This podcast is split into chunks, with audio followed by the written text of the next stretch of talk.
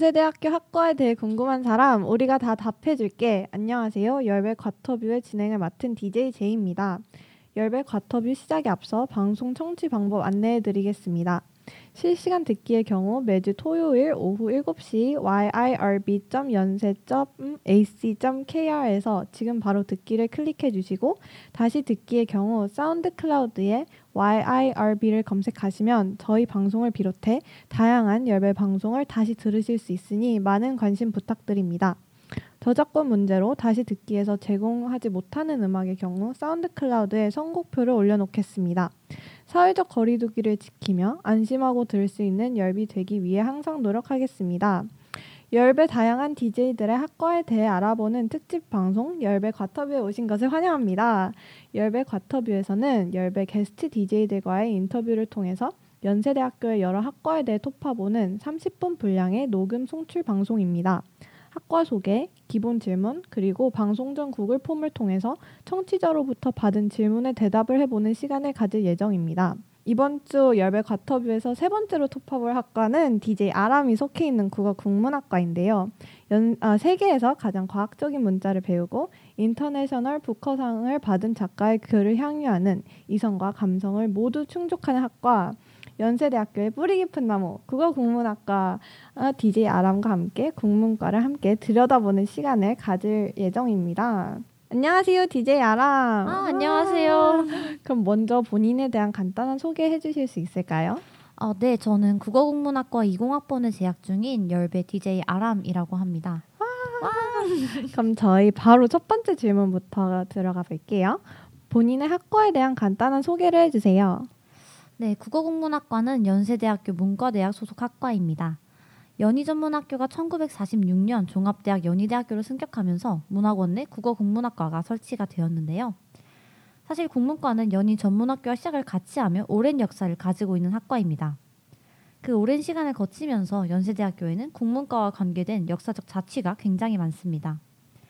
우리 역사에서 처음으로 결애라는 단어가 쓰인 돌계단이 있고 윤동주 시비와 윤동주의 기념관, 한글탑, 그리고 최연배와 김윤경의 얼굴상 등이 있습니다. 국어 국문학과는 최연배 선생과 정윤보 선생의 호를 딴 외솔관, 위단관을 사용하는데요. 어, 백양로를 따라 올라가면 왼쪽에 한경관이 나오잖아요.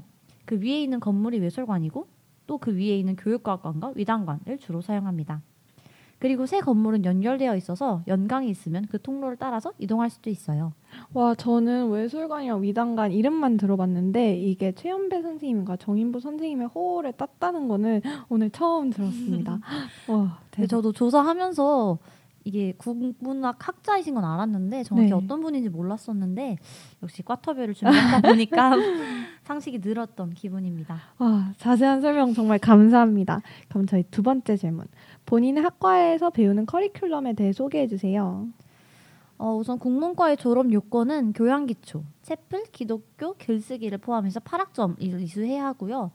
대학 교양 24학점, RC 1학점, 전공 57학점, 그리고 3, 4천 단위 45학점을 해서 총합 135학점을 이수해야 합니다. 이건 여담이지만 이수해야 될 학점이 타과보다 조금 많아서 수강 신청할 때 마일리지 76을 제공을 받습니다. 음.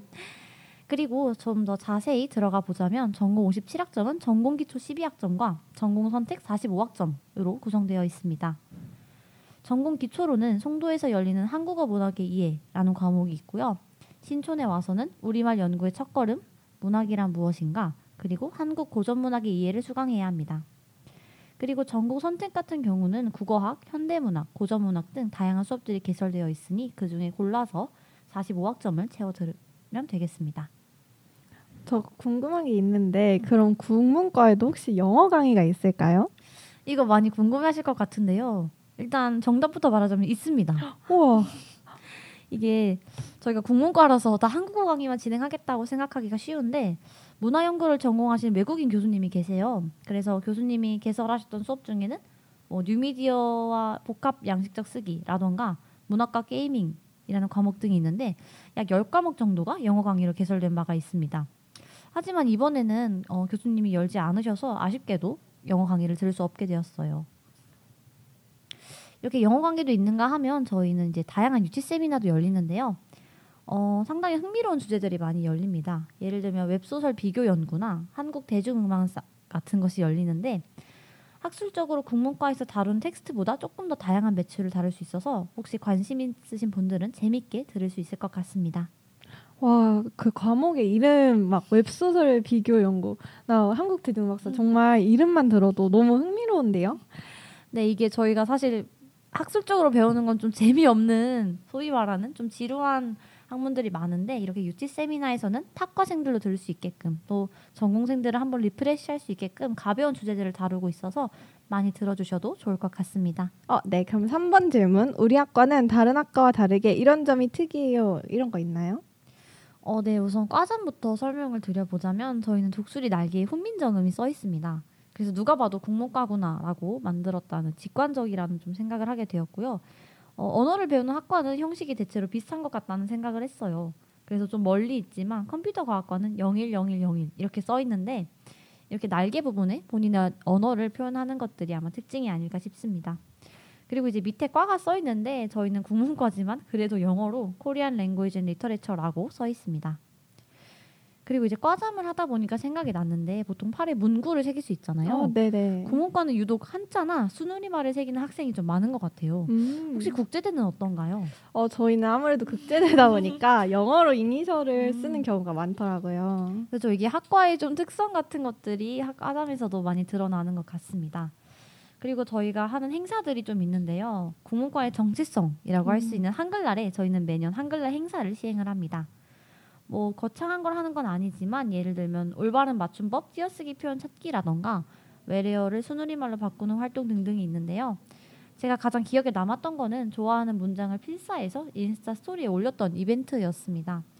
그래서 전공 지식이 없더라도 누구나 와서 참여할 수 있게끔 유도를 했고 또 스토리에 이렇게 멋지게 써서 올리는 것들을 보니까 되게 감성 있고 좋더라고요. 그리고 편견인지 모르겠는데 국문과분들이 글씨를 좀 잘 쓰셨던 기억이 오, 있어요. 네. 그래서 이런 건 마저 국문과 같다라는 생각을 좀 많이 했던 것 같습니다. 그리고 다른 과들과 마찬가지로 저희도 학과 동아리나 아니면 밴드 같은 것들이 있는데요. 특히 제가 이번에 얘기해드리고 싶은 거는 청불이라는 과 밴드예요. 다른 뜻이 있지는 않고 푸른 불꽃이라는 음. 뜻입니다. 그래서 저는 활동하고 있지 않지만 보컬이나 뭐 베이스 등 굉장히 다양한 세션이 있고요. 동기들이 많이 활동을 하고 있어서 작년에 공연도 보러 다녀왔었습니다. 그래서 저희도 이제 정적인 활동만 하는 게 아니라 어. 문화 생활을 향유하고 음악을 즐길 줄 아는 그런 대학생이라는 것들이 청불이라는 과 밴드의 열기로부터 드러나는 것 같습니다. 그리고 이제 과마다 교류반이 있는 걸로 알고 있는데 저희는 고려대 산업경영공학부라는 학부와 음. 교류반을 진행을 하고 있고요. 작년 합동 응원전 그리고 연고전 뒤풀이에서 각각 신촌과 안암에서 한 번씩 만났던 이력이 있습니다. 그리고 제가 이 질문에 답변을 준비하다가 제 요즘 관심사가 또 교환학생이거든요. 오, 네. 제이는 국제대학이라서 교환학생을 가기에 되게 좋을 것 같다는 생각도 했어요. 어, 네, 저희는 아무래도 과 특성상 그 영어에 이제 중점적으로 하는 과, 그러니까 대 뭐 단과대라다 보니까 교환학생을 가고 싶어 하는 친구들도 되게 많고 정말 실제로 여러 음. 나라로 교환학생을 가더라고요. 그렇죠. 이렇게 다른 과는 외국 대학에서도 공부할 수가 있는데 국문과는 사실 그러기가 힘들어요. 음, 이게 그쵸. 한국어의 문학과 글을 연구하는 외국 대학이 있긴 한데 아무래도 자국에서 또 본교에서 이수하는 게 더 좋을 것 같다는 생각이 조금 더 많은 것 같습니다. 그래도 그럼에도 불구하고 저희 과에 있는 교환학생 가는 사람도 굉장히 많아요. 대체로는 이제 복전하는 과를 선택을 해서 많이 갑니다. 근데 이제 복전을 하고 있지 않다면 타 전공을 선택해서 그냥 다녀오는데요. 음. 저 같은 경우도 이제 복전을 하는 중이 아니라서 교환학생을 다녀오면 전공을 들을 수 없다는 아쉬움이 남아서 요즘 고민이 좀 생기는 것 같습니다. 아, 저는 약간 이런 생각은 못했는데 확실히 그럼 국어 국문학과의 특성상 한국에 있는 대학교에서 그래도 그 전공을 듣는 게 확실히 음. 좋긴 좋겠네요. 저희 마무리로 FM 소개 한 번만 해주실 수 있을까요? 네, 저희는 어, 통일 연세 선봉 문대 하고 활활 타오르는 불꽃 국문에서 뭐 기여미를 맡고 있는 내 이름은 하면서 이어가면 됩니다. 그래서 활활 타오르는은 어, 사람에 따라서 넣는 분도 있고 안 넣는 분도 계신데 어쩌다가 이런 FM 이름이 생겼는지 아직은 잘 모르겠어요. 네, 정말 흥미로운 활활 타오르는 불꽃 국문이었습니다.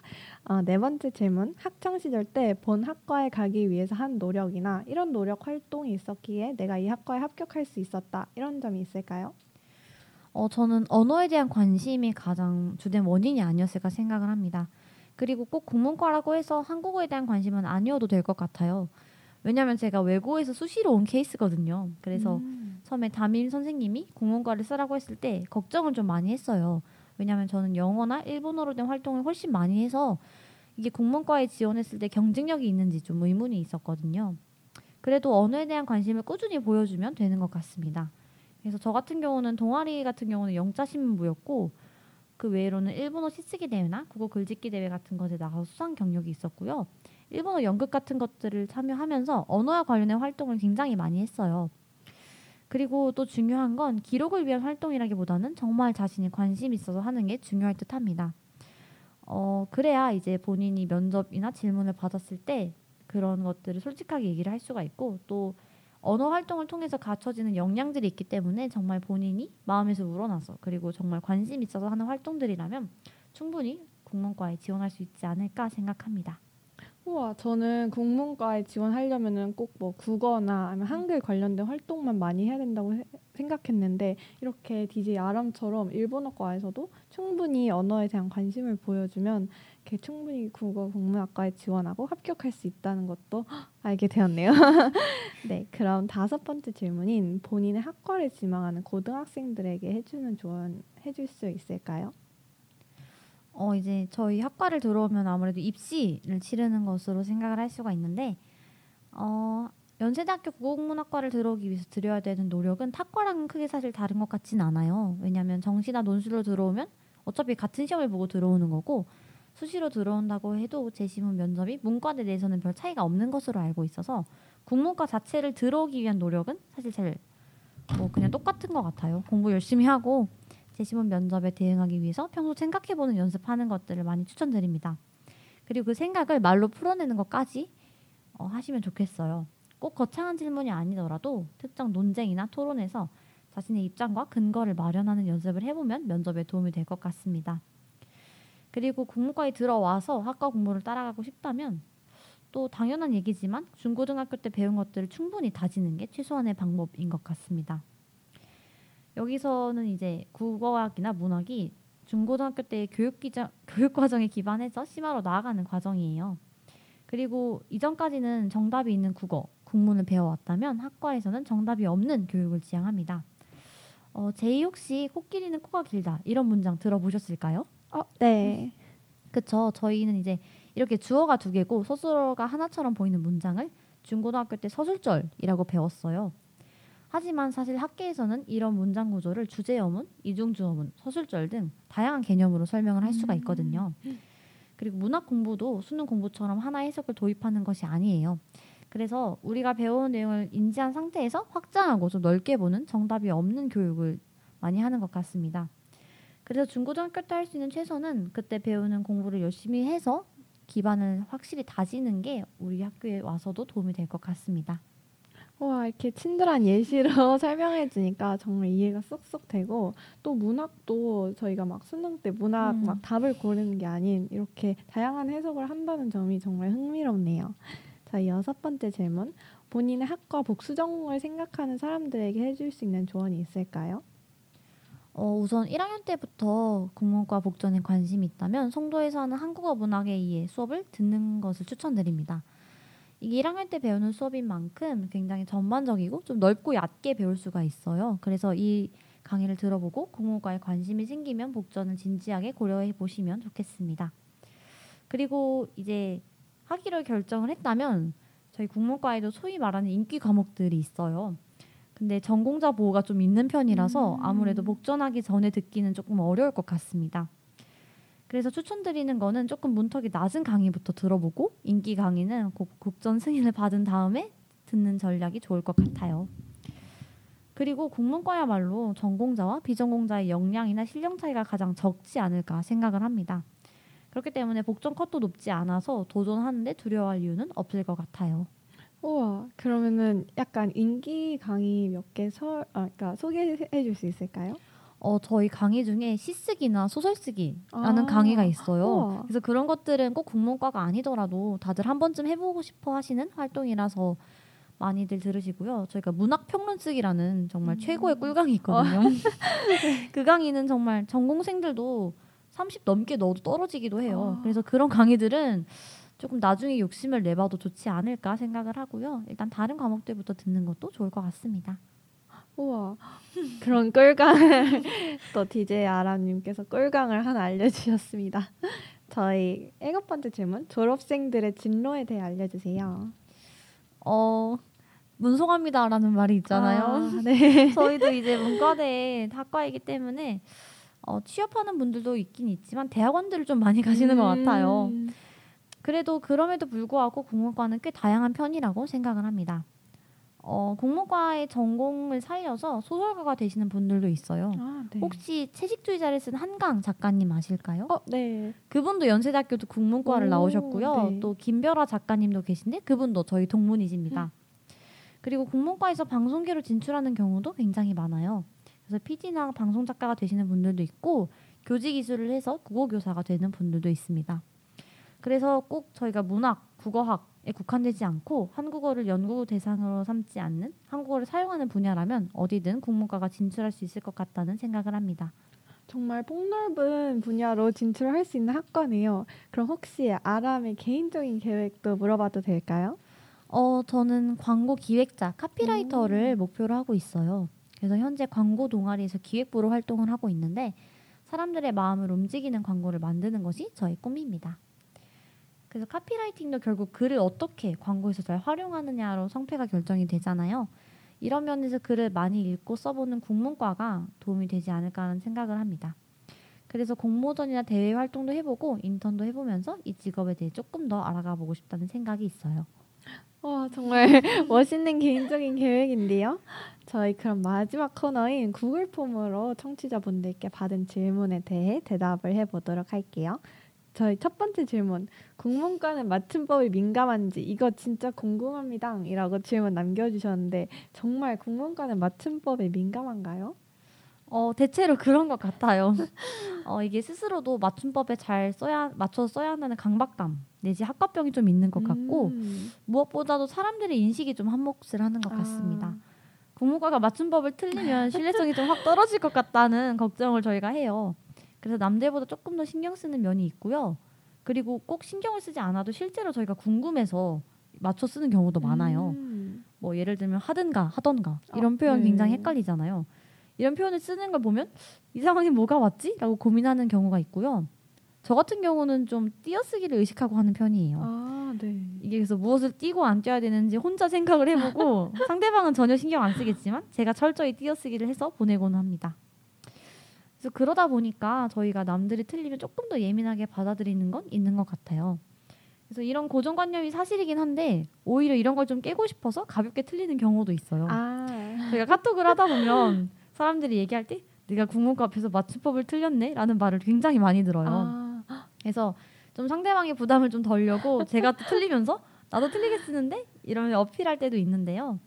제가 국문과긴 하지만 또 해맑은 20대라서 음. 막 심각하게 한글 소대처럼 지키지는 않는데요. 그래도 어느 정도 맞춤법에 민감한 건 사실인 것 같습니다.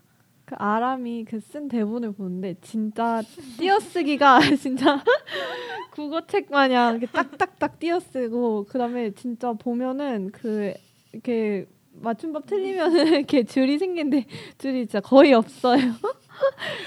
이것도 약간 학과병이라면 좀 학과병인 것 같습니다. 그 어 네. 그 대본 보면서 이게 국문과인가 싶었습니다. 역시 국어 국문학과. 근데 혼자 띄어쓰기를 생각하면서 하는 게 전 너무 신기한데요. 저는 그냥 약간 어 어 어, 안다 하고 보내긴 하는데 그래서 저 제 지인 중에 찌어쓰기를 전혀 안 하시는 분이 계세요. 그러면 아, 아, 체크를 해주나요? 아 진짜 체크표시 넣어주고 싶다 이런 생각도 하는데 그래도 뭐 저희도 이제 가볍게 받아들인 정도로 네, 많이 연락하는 것 같습니다. 저도 너무 궁금했는데 이렇게 청취자분께서 보내주셔서 저도 궁금증을 해소할 수 있었습니다. 저희 두 번째 질문. 어, DJ 아람님이 전공 수업 중에서 제일 흥미롭게 들은 수업 소개해 주세요라고 보내주셨어요. 저는 듣자마자 딱 생각이 났는데 국어 활용론이라는 수업이 있어요. 이게 조금 낯설 수도 있는데 저는 문학보다는 어학을 좀 더 좋아하는 편이라서 국어학 수업을 좀 찾아 들었었습니다. 화용론에 대해서 간단히 설명을 해드리자면 이거는 사회적 맥락에서 언어 사용과 사람들의 언어 사람들이 언어를 통해 의미를 만들어내고 이해하는 방식과 관련된 언어학의 한 분야입니다. 그래서 문장에서 함축된 내재된 의미를 맥락을 고려해서 해석을 하는데요. 예를 들면 그거 참 잘하는 짓이다 라는 문장이 있을 때 이게 외적으로 문장 자체만 보면은 칭찬하는 것으로 보일 수도 있어요. 네. 하지만 한국어를 사용하는 사람이라면 이게 오히려 상대를 비판한 내용이라는 걸 모두가 알잖아요. 화용론에서는 그런 실제 담화와 맥락에 집중을 하면서 공부를 하는 학문입니다. 그래서 실제로 받았던 과제 중에 하나가 어, 담화 경륜에 맞는 영화나 드라마의 대화 장면을 찾아오는 것이었어요. 음, 네. 그래서 하나를 소개해드리자면 거침없이 하이킥이라는 시트콤 아실까요? 아, 네. 거기에 네가 남자면 파리가 새다라는 문장이 있어요. 아, 그래서 이 문장은 사실 말이 안 되는 말이잖아요. 네. 파리는 셀 수가 없으니까. 그래서 이게 질의 경률, 즉 이게 참이 되는지 안 되는지에 대한 경률은 어긋이, 어긋났지만 대화의 의미가 상대방에게도 전달된다는 점에서 협력의 원리가 지켜진 문장의 예시로 쓰일 수 있었습니다. 그래서 저희가 이런 화법을 굉장히 많이 사용하는데 이걸 음. 학술적으로 분석해보는 재미가 있는 수업이었어요. 제가 국문과 수업을 들으면서 좀 실체가 없고 뜬구름 잡는 것 같다는 생각을 많이 했었는데 화용론 수업에서는 실생활의 담화를 들여다보고 분석하면서 정말 언어의 실체를 공부한다는 느낌이 많이 들어서 흥미로웠던 과목이었습니다. 우와, 저는 이제 국어 화용론이라는 이 과목 제목 과목명만 들었을 때는 어 이게 뭐 하는 과목이지라고 잘 와닿지 않았는데 정말 약간 실생활에 좀 많이 사용될 것 같은 그런 담화나 맥락을 알아볼 수 있는 정말 흥미로운 강의네요. 저도 나중에 꼭 들어보고 싶은데요. 좋아요. 저희 세 번째 마지막 질문 아람의 인생책 소개 부탁드려도 될까요? 어, 저는 기욤미소의 구해줘라는 책을 가져왔는데요. 제가 국문과를 대표해서 소개하러 나와서 한국 문학을 추천해야 될까 고민을 했었는데 그래도 국문과는 약간 책을 읽는다는 편견이 있잖아요. 음, 그래서 네. 오히려 다른 책을 소개해도 이 책의 재미나 어떤 진실성이 전달되지 않을까 해서 가져와 봤습니다. 제가 제일 재밌게 읽었던 책이고요. 기욤미소는 워낙 유명한 작가이기도 하고 이 책이 특히 한국에서 인기를 끌었던 책이라서 많이 알고들 계실 것 같은데 어, 시간 가는 줄 모르고 읽었다. 음, 진부한 표현을 실감하게 해줬던 책이었습니다. 어, 그래서 대체로 그냥 정말 전반적으로 설명을 하자면 줄리에트와 샘이라는 여자 남자 주인공들의 이야기예요. 약간의 판타지적인 요소가 있긴 한데 지극히 현실에 발닿아 있는 느낌을 많이 받았습니다. 제가 좀 낭만적이고 추상적인 언어 같은 데에는 좀 감동을 못 느껴요. 잘 끌리지가 않는 편인데 이 상황 묘사나 인물들의 대화에서 느껴지는 작가의 센스 그리고 그의 현실감이 굉장히 친근하게 느껴졌던 작품이었습니다. 그리고 아까 판타지적인 요소가 있다고 했는데 거기엔 또 반전이 있어서 오. 끝까지 책을 놓을 수가 없었어요. 더 자세한 걸 얘기하면 좀 재미가 없을 수도 있으니까 한번 책을 참고해 주시면 좋을 것 같아요. 저 기욤 미소의 구해줘. 저는 사실 처음 들어본 책인데 음. 저도 나중에 꼭 한번 읽어봐야겠어요. 어, 저 궁금한 게 하나 생겼는데 그러면은 이렇게 기욤 미소의 구해줘처럼 번역판 같은 음. 해외 소설 이런 것도 혹시 국어 국문학과에서 또 다루는 분야인가요? 어, 번역 같은 경우는 저 제가 들은 수업에서는 없고 개설된 것도 그렇게 많지는 알고 있다고 않는다고 알고 있는데 오히려 탁과 전공들 있잖아요. 네. 영문학이라든지 동문학이라든지 그런 친구들이 외국 원서를 읽고 많이 화를 내더라고요. 아, 번역을 왜 이렇게 했냐고. 오, 어, 네. 국문과는 오히려 어 미안해 약간 이런 입장이 아닌가 싶기도 한데 그런 것들도 연구 대상으로 삼으면 굉장히 재밌을 것 같다는 생각이 들었습니다. 오, 정말 신기한 어, 접근법인데요. 네, 어, 이렇게 저희 아람의 어, 그 국어 국문학과 소개도 듣고 왔습니다. 네, 지금까지 DJ 아람과 함께 국어 국문학과에 대한 소개를 마쳤습니다. 여러분의 궁금증이 해결되었나요? 여러분의 궁금증이 해결되었길 바라며 오늘 방송은 여기에서 아쉽게도 마무리를 해야 되겠습니다. 저희 다음 방송은 5월 27일 토요일이 되겠습니다. 저희 다음 방송에서도 알찬 내용으로 돌아오도록 하겠습니다. 다음 게스트와 학과도 많이 기대해 주세요. 안녕. 안녕.